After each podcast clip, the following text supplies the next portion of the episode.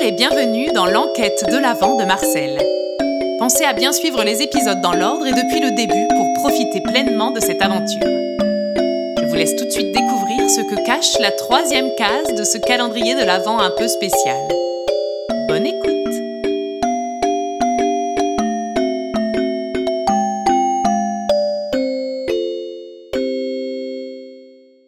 Aujourd'hui, et comme tous les matins, Auguste et Léon profitèrent des premières minutes de la journée pour discuter discrètement dans leur lit. C'est leur petit rituel du matin, ils l'adorent et n'en changeraient pour rien au monde. Léon, tu dors? Non, et toi? À ton avis, si je te pose la question, gros malin Bah, franchement, c'est difficile de répondre. Ça ne serait pas la première fois que tu racontes ta vie en dormant, tu sais. Oui, oh, hé, j'en connais un autre qui chante bien dans son sommeil, alors un. Les deux frères éclatèrent de rire, puis débutèrent ce qu'ils appelaient le blabla des rêves. Chacun faisait le récit de ce dont il avait rêvé pour le plus grand plaisir de l'autre. Au début, ils racontaient toujours ce dont ils se souvenaient réellement, puis lentement, ils glissaient ça et là des petits détails qu'ils inventaient pour rendre leurs histoires tantôt plus effrayantes, tantôt plus héroïques, tantôt plus amusantes. Les petits détails se transformaient en gros détails et les histoires devenaient plus incroyables les unes que les autres. Cela les faisait toujours beaucoup rire et leur faisait oublier d'être discrets. Les garçons, je vous entends. Puisque vous êtes réveillés, descendez. Le petit déjeuner est prêt. Léon fut le premier à toucher l'interrupteur et à ouvrir la porte de la chambre.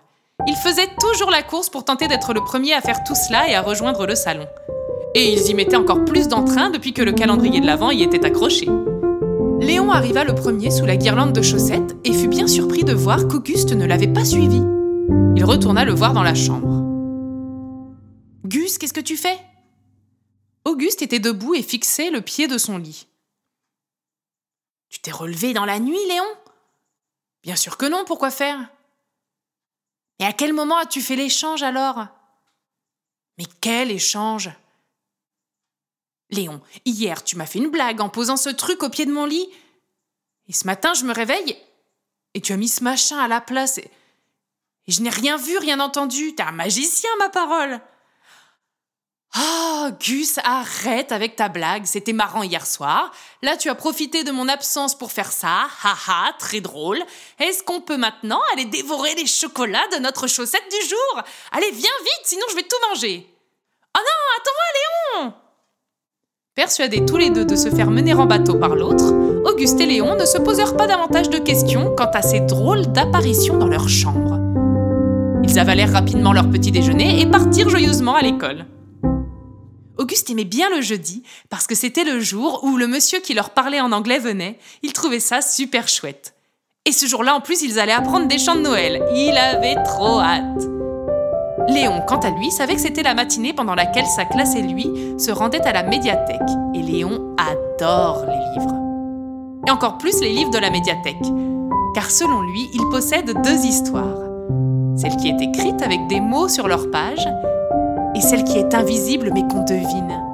L'histoire du livre qui est passé de maison en maison, de main en main, et qui fait que, sans qu'ils ne se connaissent, les lecteurs partagent ce petit quelque chose comme un petit secret. Léon trouvait cette idée formidable. Bref, comme vous pouvez le constater, nos deux héros passèrent une journée géniale à l'école et étaient à des années-lumière de se préoccuper de ce drôle de phénomène qui venait d'arriver deux jours de suite dans leur chambre. Ce qui n'était pas pour arranger notre affaire, je ne vous le fais pas dire. Peut-être avez-vous de votre côté commencé à voir des indices apparaître dans les illustrations de l'enquête de l'Avent N'hésitez pas à me tenir au courant par commentaire sous ce podcast ou sur les réseaux sociaux ou notre site internet. Tous les liens sont en barre d'infos. Courage à tous. Je suis certaine que nous allons élucider ce mystère tous ensemble.